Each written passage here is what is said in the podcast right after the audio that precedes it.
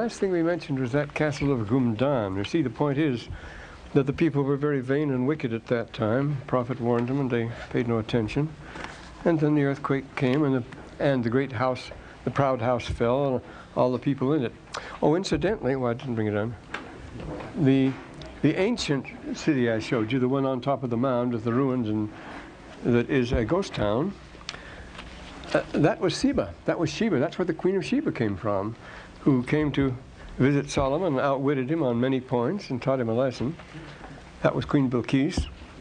And uh, so that takes it, these buildings way back before the time of, uh, of Lehi.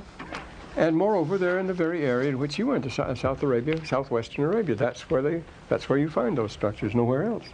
Oh, except Babylon, Babylonia. Then, oh, I'm wrong because we have Egyptian models from the Old Kingdom showing houses of that type. In the ancient world, they were not uncommon, and they still are today, as a matter of fact. Well, now let me see. We're in. We were noting that chapter 10 deals with the Jews, and chapter 11 does something else. Chapter 12 deals with the New World version, and chapter 13 with the Gentiles and the whole world, the New World, that is Israel and the New World, the Book of Mormon people. Is that chapter 12 and chapter 13, the Gentiles, and it takes the world view. But now we get that 11th chapter, and that, as we noticed, is a sort of a sort of uh, other dimension. It removes the veil. It, it gives us a, a brief glimpse of another another universe of discourse, some place where everything is very different. It occurred to me this morning that every speech in the Book of Mormon, and there are many, every speech in the Book of Mormon is passionate. It's a passionate speech. There's nothing that isn't. The Book of Mormon is trying all out to get through to us. You see. After all, it was hand delivered by an angel. Well, you see, that's a hard one to take. All right, look into the book and then decide something or other. What does this reflect?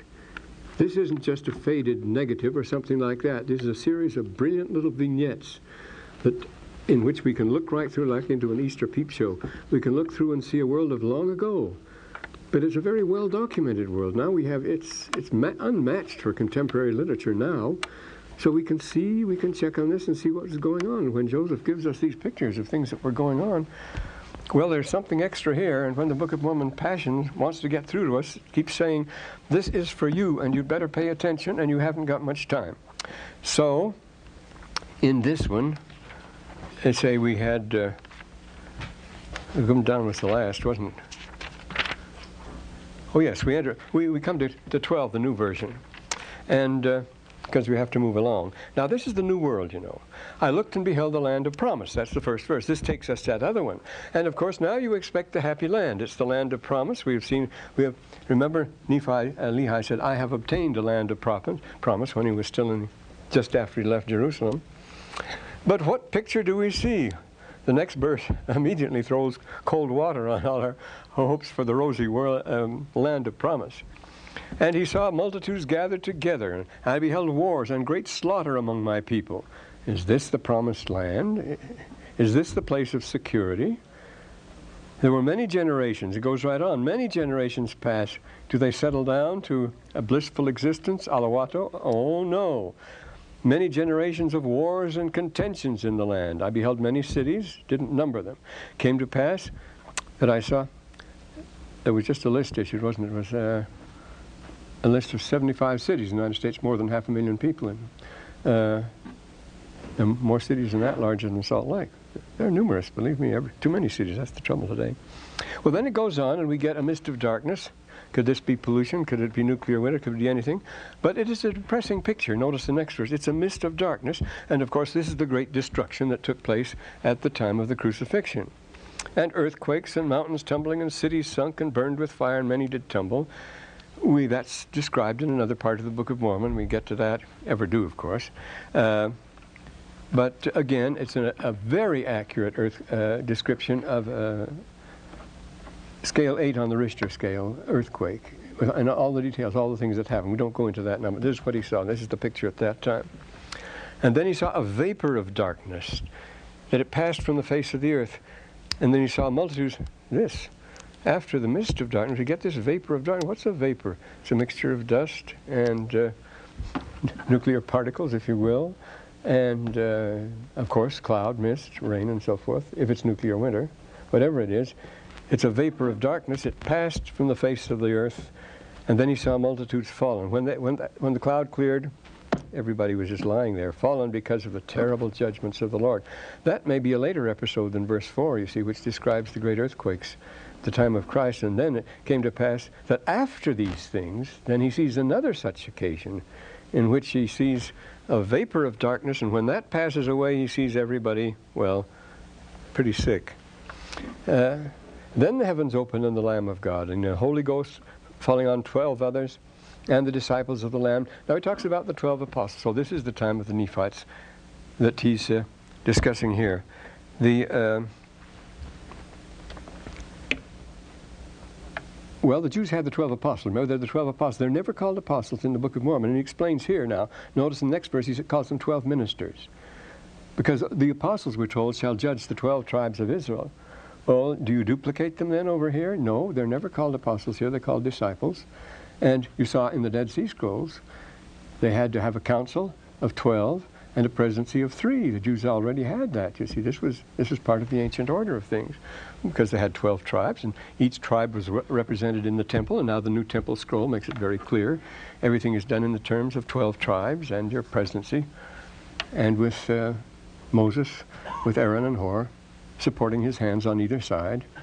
And so it happens, a very interesting work of, uh, of uh, good, uh, Goodenough and Goodenough, the many volume work on ancient Jewish symbols comes out. A very common feature of the earliest Jewish symbols now is uh, whenever the Lord comes, he's always accompanied by two, two others come with it. And in the 18th chapter of Genesis, you see, when the Lord appears, Abraham sees three men waiting in front of his tent, and he knew that was the one was the Lord. And he, he says, My Lord, you're not I'm not worthy to have you here as my guest. But the Lord comes as three. But here are the 12 apostles. In other words, we have a pattern here that's being followed, not just once. And the 12 ministers of thy seed, you know, he sees the 12 apostles of the Lamb, behold, there, they are they who shall judge the 12 tribes of Israel. Wherefore the 12 ministers of thy seed shall be judged of them. See, the 12 dis- apostles shall judge the 12 ministers or disciples of the Nephites. Shall be judged of them for ye are of the house of Israel, so you're down in the list there too. These twelve ministers whom thou beholdest shall judge thy seed. And I looked, and three generations passed, and uh, these were made white with the blood of the Lamb. But the fourth generation went bad. That's what we know happened now. In four or five thousand years of history here, including Jaredites, which are much older, I believe, than that, there are only four generations of righteousness, just three generations living uh, in which the people were living as they should. Well, this is an amazing thing. How, how can it possibly be that out of all the inhabitants on the earth, only one little handful, and in all the period of time, only a generation or two would be fit? This is the oddest thing. I'm supposed to be getting something now on the atonement, and nobody knows anything about the atonement. It's very interesting. How is it possible? Well, you ask a simple question How is it possible for everybody in the world to go around in complete ignorance of the fact that the earth is a sphere? They did. How can everybody in the world not know, you see, that uh, this is that we're in a in a galaxy, uh, part of another innumerable galaxies, that we're part of a system. And nobody knew that when I was a kid, as, as far as that goes. I mean, there are vitally important things that nobody in the world knows. Apparently, nobody misses them or something like that. The Lord doesn't seem to make them known.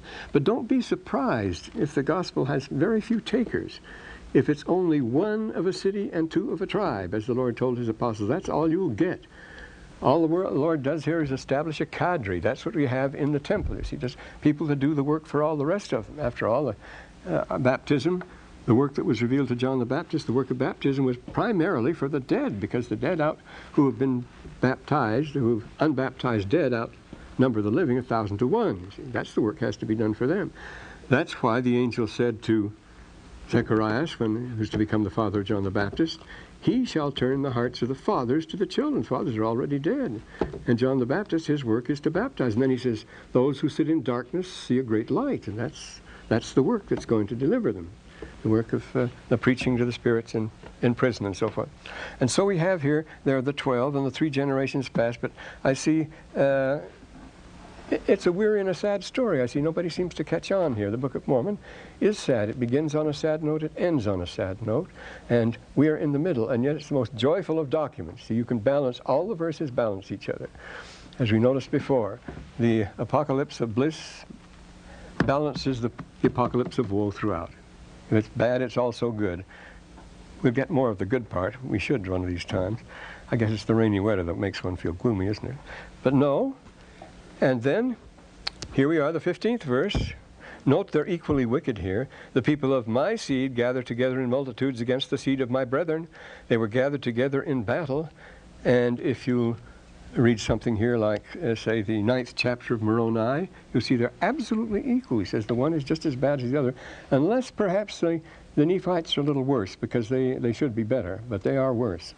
And we have that, Mormon says the same thing. Behold, the wickedness of the name among all the wickedness of the Nephites, uh, Lamanites, it is not so great as among my brethren. But remember what the Lord told the Enoch. He said, Behold, worlds without number have I created, and of all the workmanship of my hands, now this is a real shocker, there is not so much wickedness as among thy brethren.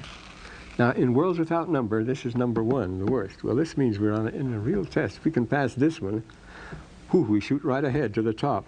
And that's and that is really the, the impression that's given. That we don't have to, that we've been building up to this final test so that so much depends on it. See, it's win all or lose all on this one thing. Will you be able to behave yourself if you're given a great authority and not start acting like Chinggis Khan because you're the head of a committee or something like that? Can you be trusted, you see?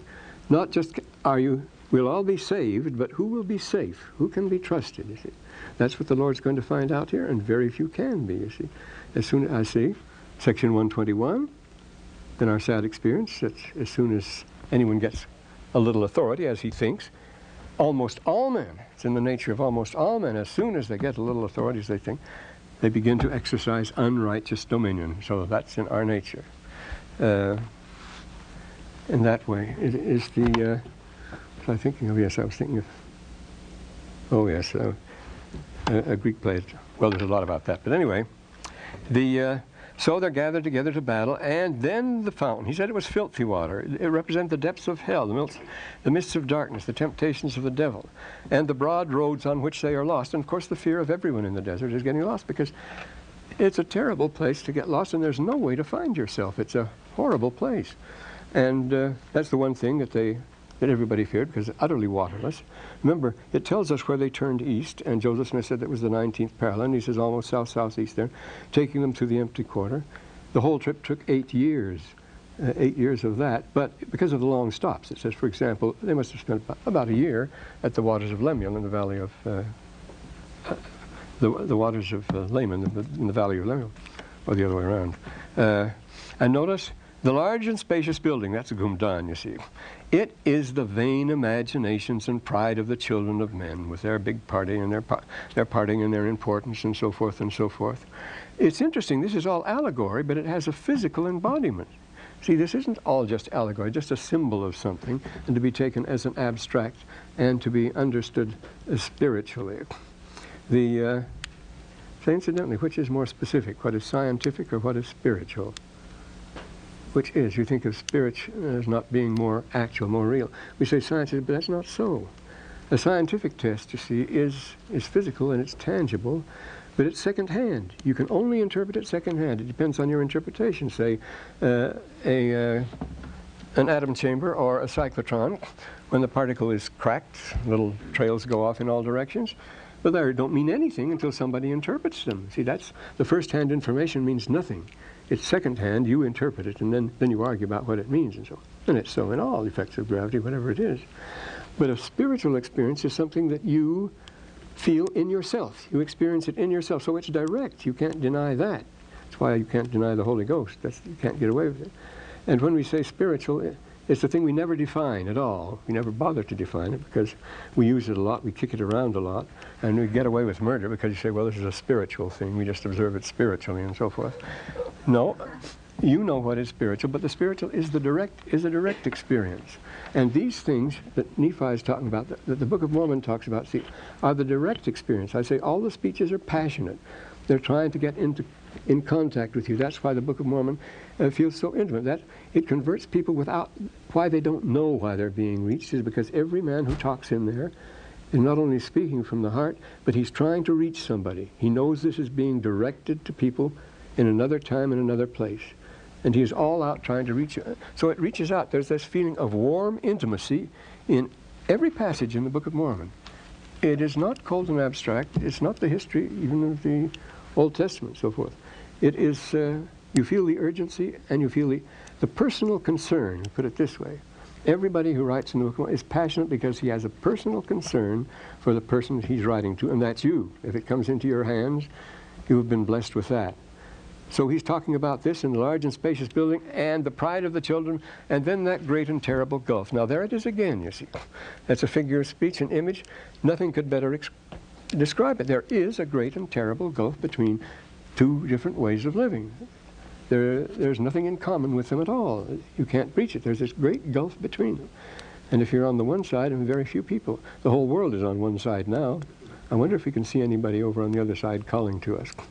Uh, Clement, the oldest and first writer after the New Testament, Clement of Rome, the first, first in the epistle called First Clement, he compares himself, and he's writing uh, right in the uh, beginning of the second. Well, no, he's writing about uh, 85 uh, to 95 A.D. He's writing in the first century.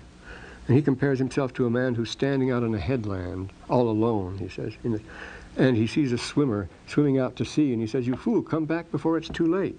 He's talking about the church, he says.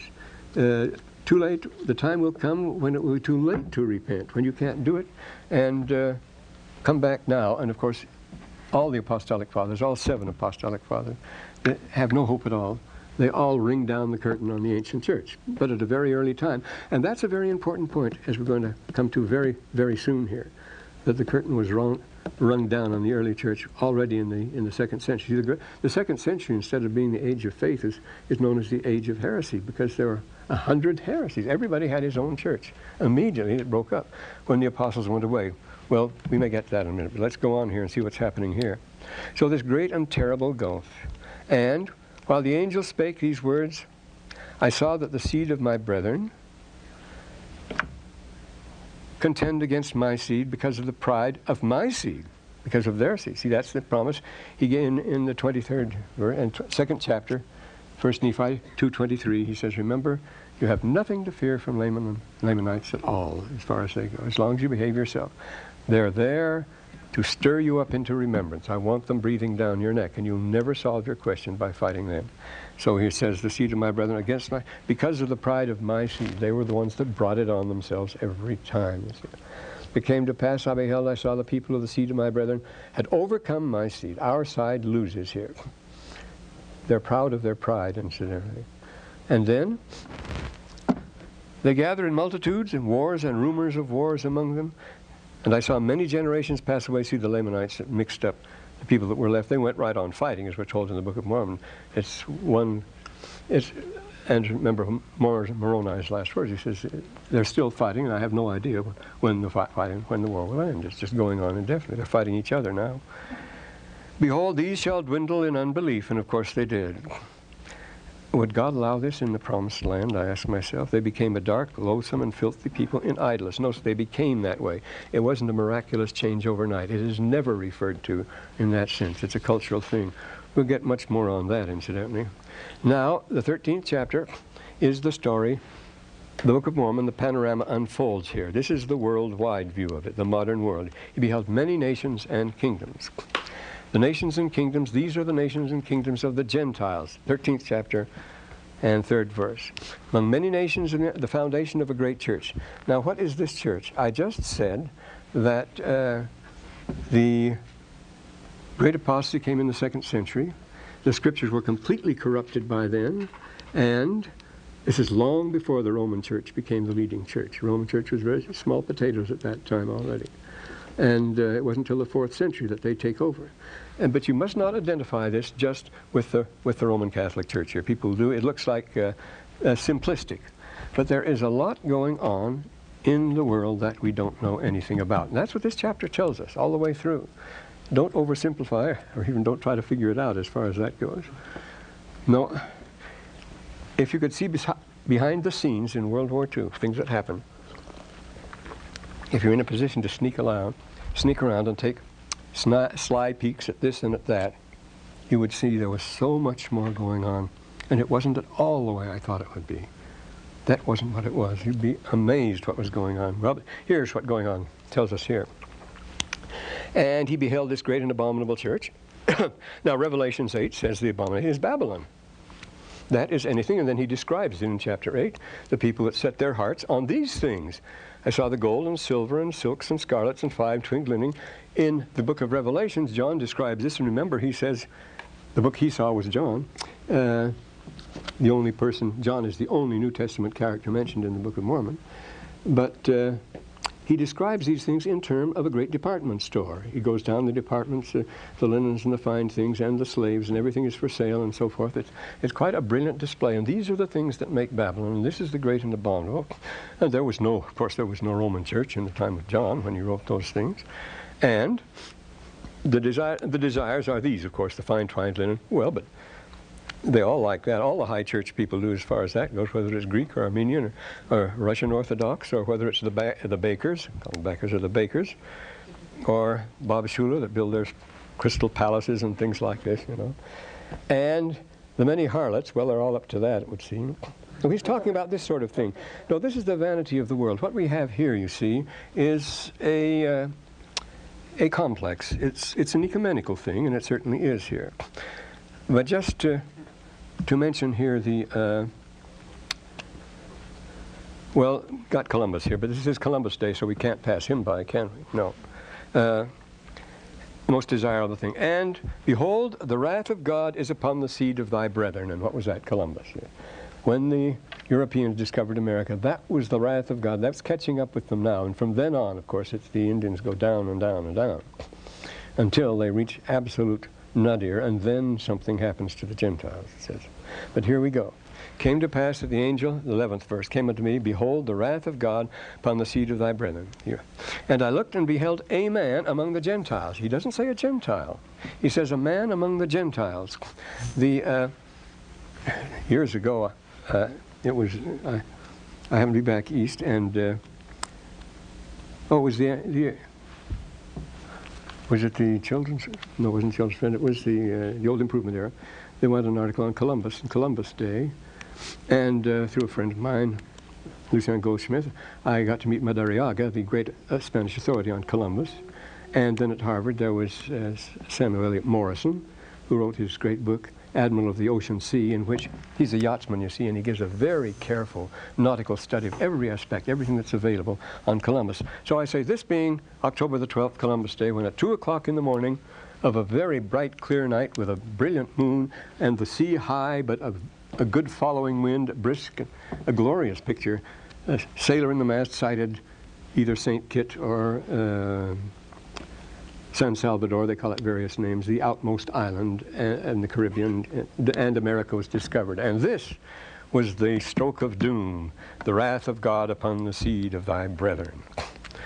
This man among the Gentiles. He called, now, well, I said, uh, to go on, I had uh, uh, lunch with him, and he's always believed that, uh, that Columbus was a Jew for various reasons. I mean, he keeps a journal, you see, and he, he knows all the mysteries of the Kabbalah. And he uh, always dates things by the second house. Now, who are, and the only Jews speak of the temple as the, the Beit, you see, the house of God. The second house would be the temple, of course, that stood at the time of Christ. Only he, a Jew would date it by, call it the second house, or date things by the fall of the, the temple.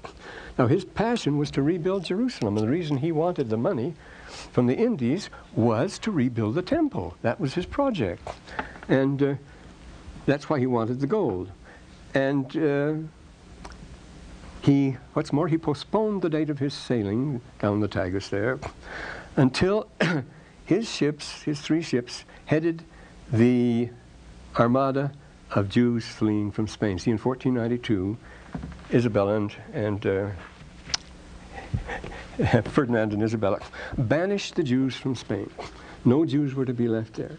They, they started out, the biggest thing was one big armada. They fled to various places in Europe, mostly the Netherlands, to Russia and so forth, Sephardic, Ashkenazi and so forth.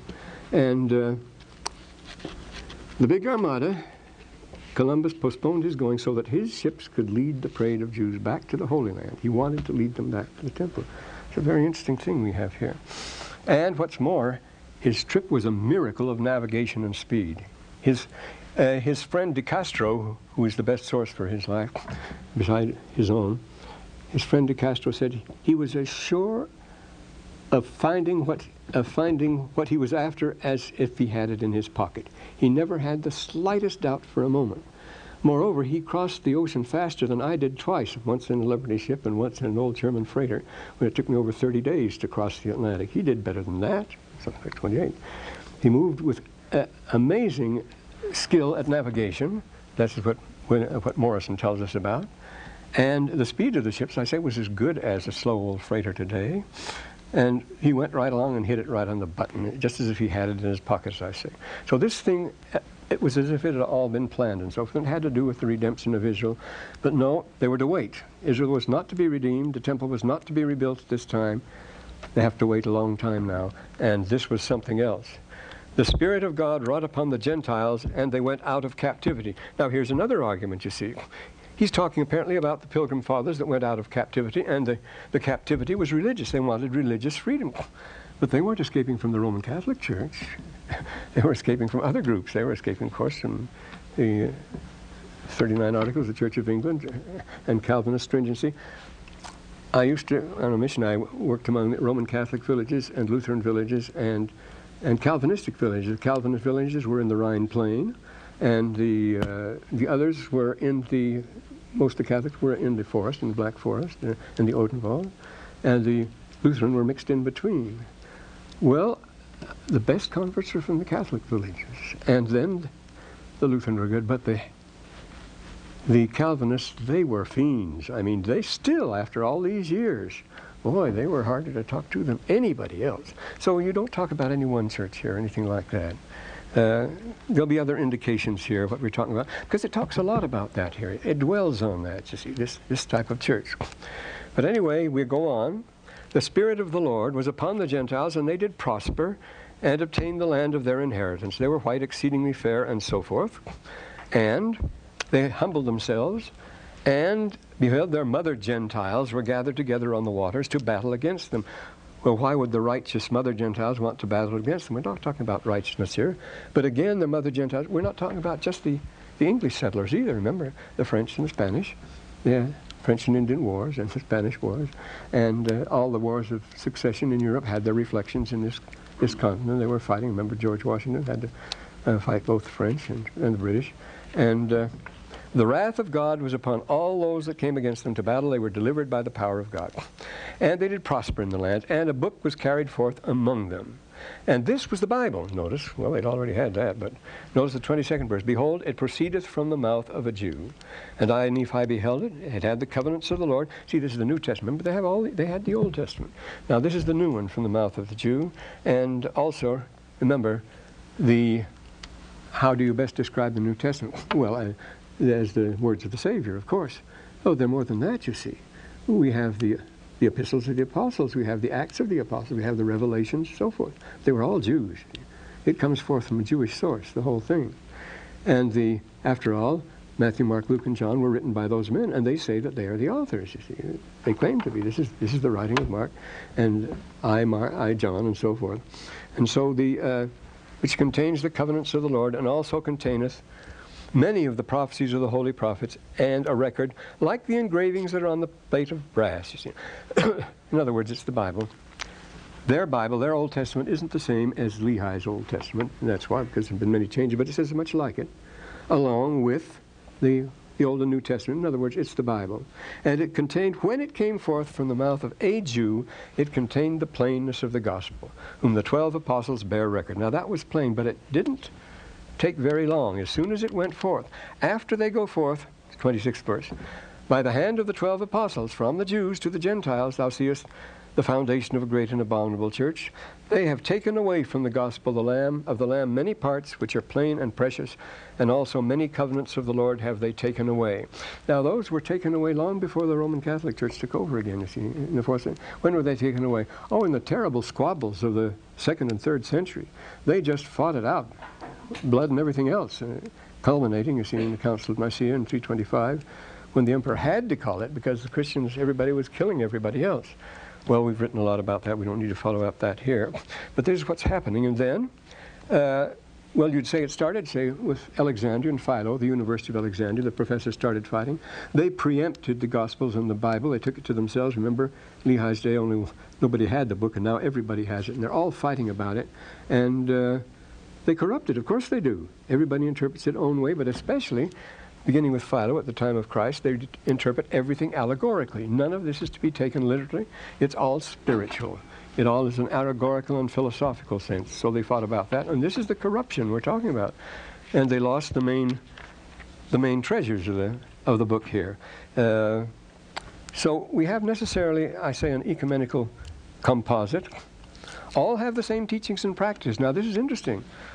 When you say there are but two churches, you're right. They're just two that two doctrines and two organizations organized accordingly, and two sets of ordinances and the like, because all the other churches have the same practices. They all preach that God is a mystery and unknowable, mystery of the Trinity. They're all do not accept the literal resurrection. They believe that the Jews are out, that the temple will never be built. They have devised their own ordinances and their own ceremonies because they're, they can't get them out of the, of the Bible anywhere. And they have been borrowed from various sources, mostly from the old imperial cult of the Romans, but there are other sources. The standard work on the, that subject is Eisenhofer and Lechner, two Roman Catholic Germans who have written a big work on the source of, as the latest on the source of Catholic uh, ceremony and so forth, and it has three sources. The first is the imperial cult of Rome. Uh, the second is the, the rites of the, the German, Germanic races, the tribes in uh, the nations in, in Europe, especially at Aix-la-Chapelle at Aachen, from the court of, that's where the, the most of the ceremonies actually came from the court of Aachen. And the third is from the tabernacle, from the Jews. Not from the synagogue, not from the temple, from the synagogue.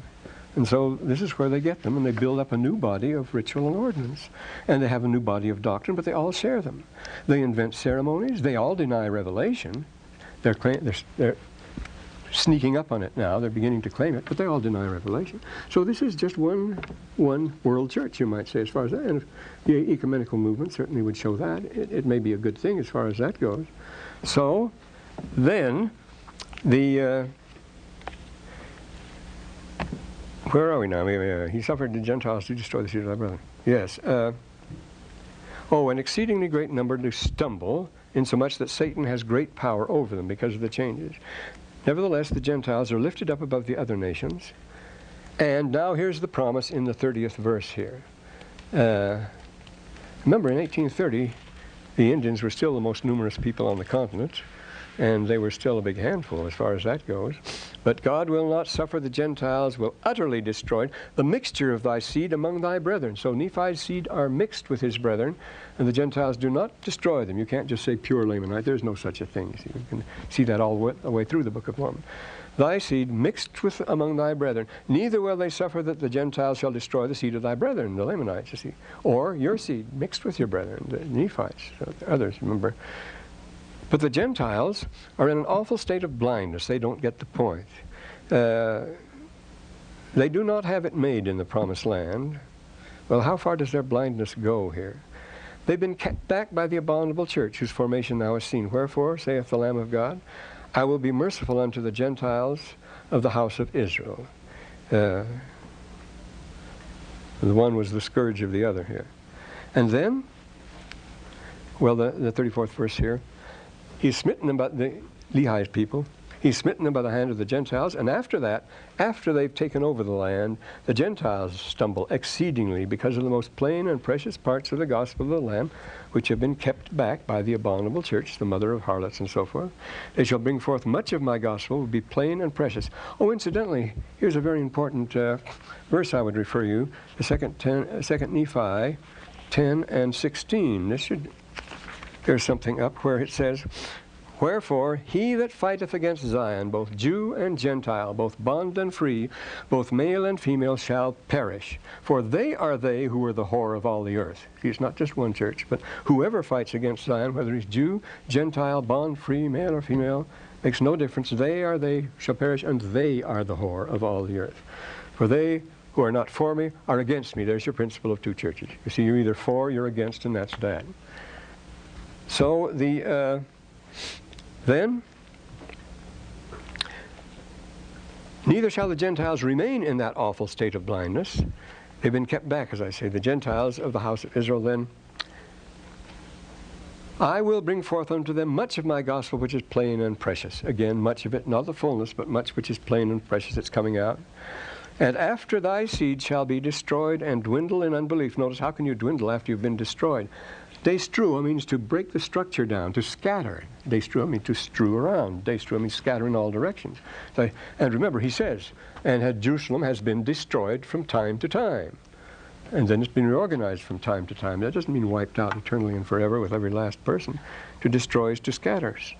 Notice destroyed, and also the seed of thy brethren, they will be destroyed too, along with his. Behold, these things shall be hid up to come forth to the Gentiles. And of course, that is the Book of Mormon.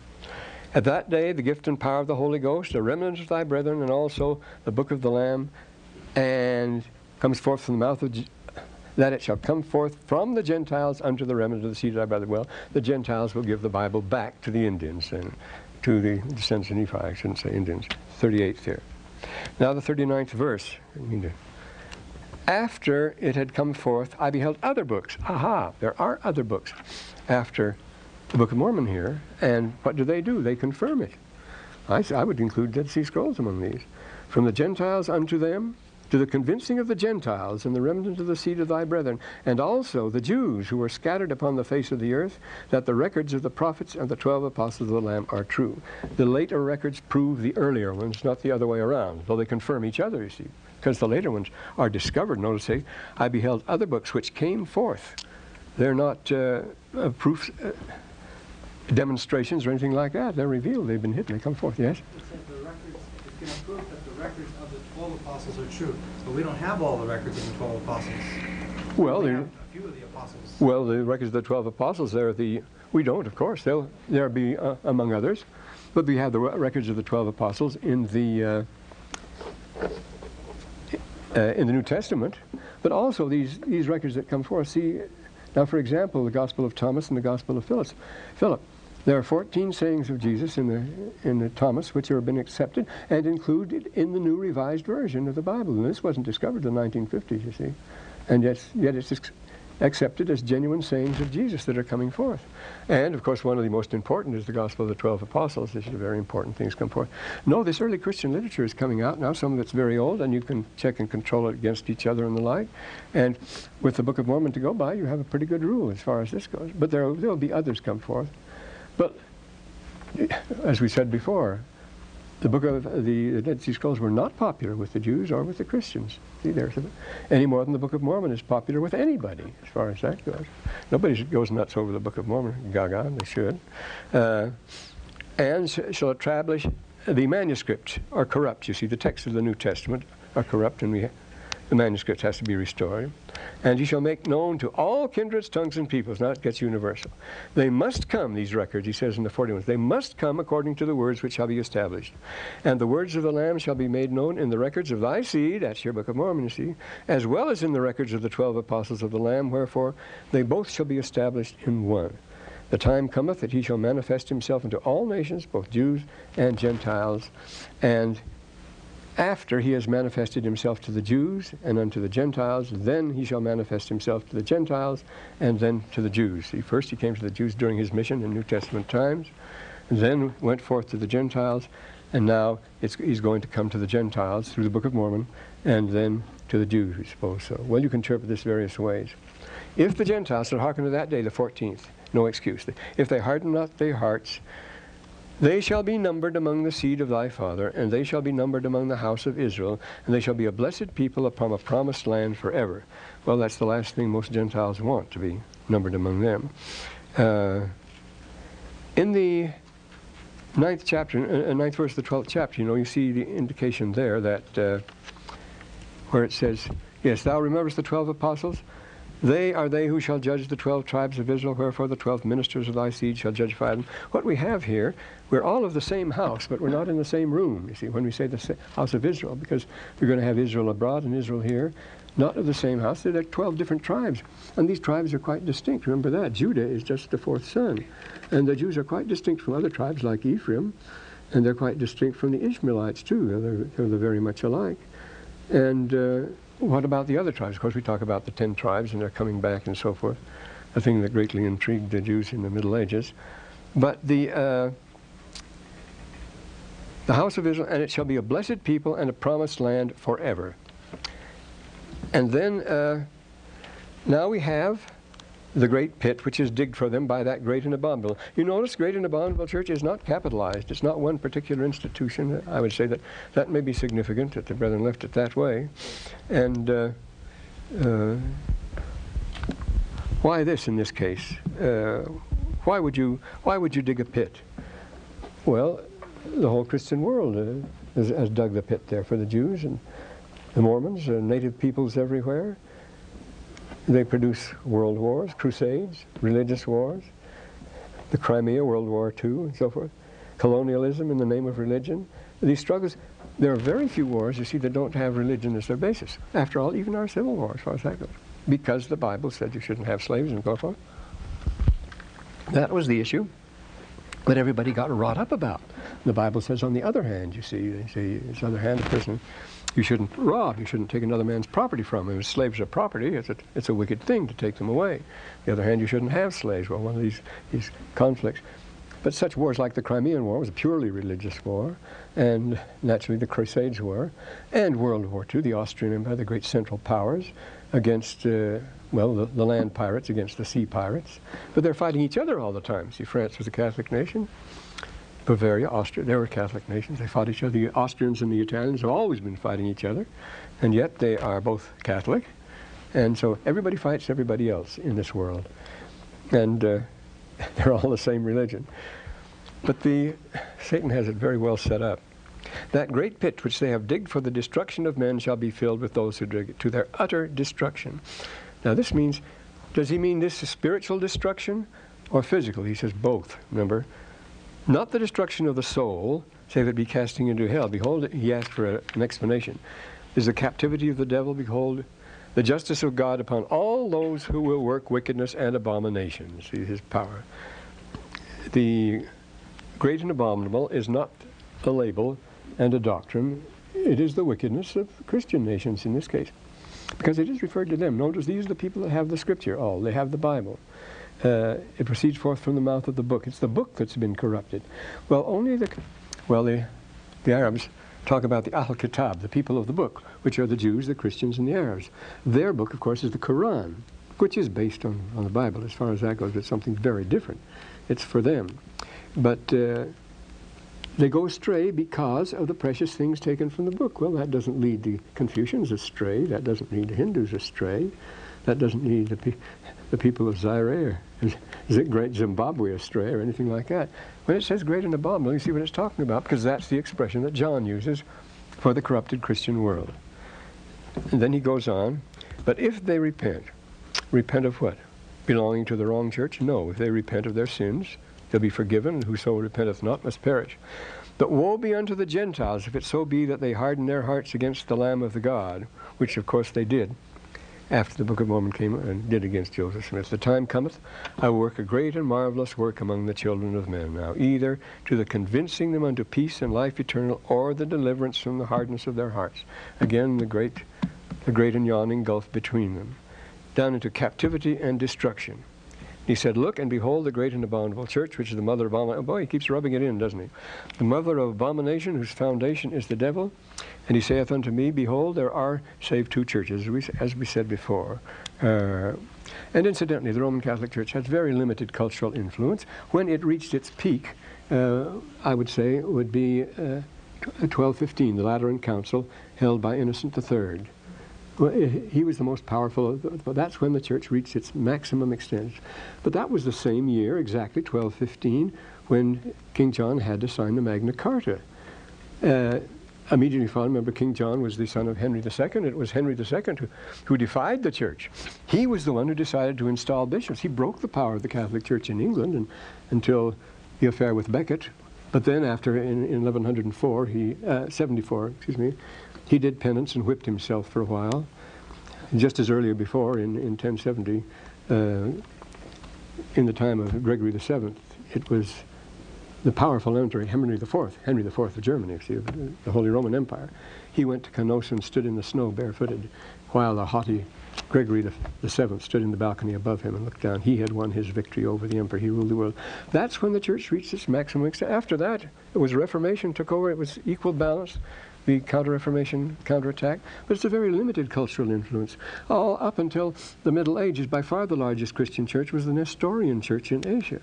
And after that, the whole East and all of Spain. At this time, 1215, Spain, all of Spain was Muslim. It wasn't Catholic at all. All of southern France was was uh, was Catharian, and there were various kinds, and, and the the Vaudois, and you know, there were there were uh, sects all over the place that were not dependent on Rome. It had a very limited cultural influence, actually, and you see the, the Pope is a fine old man going around uh, trying to get some unity and some reaction. Well, he has big crowds and so forth. But in the world of unbelievers we live in today, that's not a drop in the bucket as far as that goes. So, but again, we don't know what's going on. This is one thing we must remember.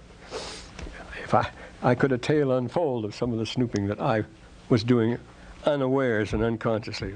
I found out too much.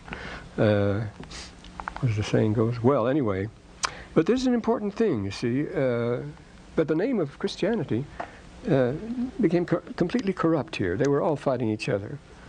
Well, anyway. And they came in for easy plans of salvation, and they rationalized on morality, and they devised ordinances, I say. They denied the resurrection, and they wouldn't have resurrection. Well, that's all one church. They all believed exactly the same. That's why they can join together, become one today. And they're all given to ceremonies because they didn't have the old ordinances. They had to fill them up with something to interest people. And the Church of the Lamb, notice its numbers were but a few in the 12th. It never get big. And the horse sat upon many waters. Well, you can sit on waters if you want. This is an expression, you understand. Their dominions, but the church's dominions were small, let's hope so. They did gather together upon the face of the earth when all the nations of the Gentiles to fight against the Lamb of God. Again, what are we going to say of this? The power of the Lamb of God descended on the saints of the church, scattered upon all the face of the earth. So they're not all gathered in Zion, apparently. And they were armed with righteousness. That's the only thing to be armed with. And believe me, we're not armed with it now, are we? That's far from it. We're, we're armed with acquisitiveness and with great skill and, managerial skill and things like that. That is not known as righteousness. And the great and abominable church, there were wars and rumors of wars among all the nations and kindreds of the earth. And that's certainly what we're getting today uh, at least 47 wars going on, and rumors of wars. We get the news among all the nations and kindreds. Notice the, the tribal, racial, ethnic disagreements, so many ethnic disagreements going on in the world now. You just go to the paper today, there are at least a dozen ethnic crises now, both within the Soviet Union, in Asia, the Far East, and everywhere. Everybody's breaking loose, everybody's fighting everywhere. It's an amazing picture now. Just within the last two weeks, all of a sudden, all those nations has, have decided to, to become independent, whether on the whether they're on the north on the Baltic or whether they're in the Caucasus or whether they're in Turkey, wherever they are, everybody's decided to make trouble, and so we have wars and rumors of wars among all the nations and kindreds of the earth, and among the mother of abominations, the mother of harlots, he calls. And that day shall now look, now commence preparing the way for the fulfilling of his covenants which he hath made. So that isn't the culmination when that comes. That just is commences to lay the foundation, commences to prepare. Well, well. And then he sees the man in the white robe, one of the twelve apostles, and at the time the book proceeded out of the mouth, notice, the time the book proceeded out of the mouth of the Jew, the things were written were plain and pure at that time. But that was only in the first century. Remember, we have over 8,000 manuscripts of the New Testament, no, no two of them alike. And the oldest one is a third century. There, there may be a fragment of a verse or two from here or there. And Naturally, if we find the old one, like the Dead Sea Scrolls, it'll probably be very much like what we have now. But all our documents are copies of copies of copies. Nearly all of them come from the 8th and 9th. The ones we treasure so are 4th century documents, the, the main ones. You see, they're, um, 30, 30 odd documents go into the Cambridge edition of the New Testament. They have 30 different texts, 30 different readings for verses and so forth. But when it came out, it was plain and pure. But we know now from the many documents that it became corrupted very soon, as I say. So you can't blame one great and abominable church for doing it, because th- that one didn't come along until quite a while later. And he was going to write some of these things plain and pure, but he was forbidden. We're not supposed to have that now. Why not? Notice the 26th verse, uh, 25th. The things which thou shalt see hereafter thou shalt not write.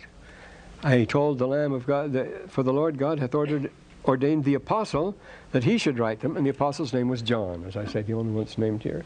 And so here we get a very interesting thing. It was written, sealed up to come forth in their purity. Sealed, they were hidden. And so we have the seventh section of the Doctrine and Covenants here.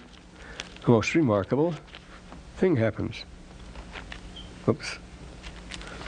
I hope it's the seventh, yes. Notice, Revelation given to the prophet Joseph Smith, Oliver Cowdery in Harmony, Pennsylvania, 1829. This is April 1829, a year before the church was founded. When they inquired through the Urim and Thummim as to whether John, the beloved disciple, tarried in the flesh or died. Now, this revelation, what is it? It's a translated version of a record made on parchment by John. So he kept it on, and he hid it up. Hid it up by himself. Well, this is exactly what they did with the Dead Sea Scrolls. They hid them up. They hid them up in hundreds of caves. And John did the same thing. And I say they're on papyrus, as you know, but most of them are parchment. The Dead Sea Scrolls, you see, they're, you notice they're sewn together. They're parchment. The scroll's nearly all parchment. And John wrote a scroll on parchment, and he hid it up. And Joseph Smith is now reading it. Well, he didn't have the scroll. He had it through the Urim and Thummim. It was revealed to him, you see. But this is how John did it, sealing it up. And this is the, yes? Oh. Section? Oh, we're on the seventh section. Uh, Covenants, seventh. This is the introduction, yes. Uh, later version of the record made on parchment by John and hidden up by himself. So when John made this account, he wrote it. Isn't it interesting that it goes to the, it takes the pains to point out that he wrote it on parchment. In other words, it wasn't a spiritual document. He literally wrote it down and he hid it, just as the scrolls are hidden. He buried it on purpose, as this says here. He said, the apostle then, he should write them. Thou shalt not write them, but he shall write them. And others have seen, he hath shown all things, they have written them up. Notice others have done the same, and they are sealed up to come forth in their purity. Now, the only way you can preserve a document in its purity is to bury it. Because as soon as you start copying, you start making mistakes. It always happens. Never when you make a mistake when you have a pure document, as long as it's in the hands of men. So if you're going to preserve a document over hundreds or thousands of years, you've got to bury it, and that's the only way, so that nobody can lay hands on it. And this is what happens. They're buried and they are sealed, so they can't be changed and won't be dug up until the time of the Lord. Now, Nephi says, I am forbidden that I should write the remainder of the things which I saw and heard. I have written but a small part of the things which I saw, and when I was carried away in the Spirit, and if all the things which I saw are not written, the things which I have written are true, and thus it is. So he's given us a lead, he's given us a start here, and he's given us some broad hints. You might say this whole 14th chapter is just a, a series of hints. And they're not to send us arguing in priesthood meeting and things like that. There's no point to that. You read them for yourself and so forth. But uh, he's given, notice he says he's cautious about it. He doesn't want to give us any more. The Lord forbade him to write any more. This is bad enough as it is, but these are things we're already perfectly aware of as far as that goes. So this is safe. He says when he wants to write more, the Lord forbids him. He says you write them. John has all. John will write them. He says he'll put them on parchment and he'll seal them, and others will write them and do the same thing, and seal them to come forth in their purity. So we can look forth, uh, forward to more documents, I suppose. And now, well, I see the time is up now, and we haven't got very far, but uh, there's some other things to consider now. And, oh, now we got to some really wonderful things. But this is the part, this is like walking through the sand here. This, these 13th and 14th verses, they, they slow us down, especially if we uh, attempt simplistic interpretations. And if we attempt more sophisticated interpretations, we're in worse trouble than ever. So don't try them. But the Lord has given this, He's I put in here what, what we would say is for the record. This is put down. Notice this whole thing is about recording, about John writing down, the Spirit speaking to him, and if I say, I can't write this, I would write a lot more, and so forth. This all has to do with the record and the state of the record. And it's a confused state of things, the record, and it's a confused state of things today. But the Lord will clarify these things. and uh, and you ask him for enlightenment, he give it to you, as far as I can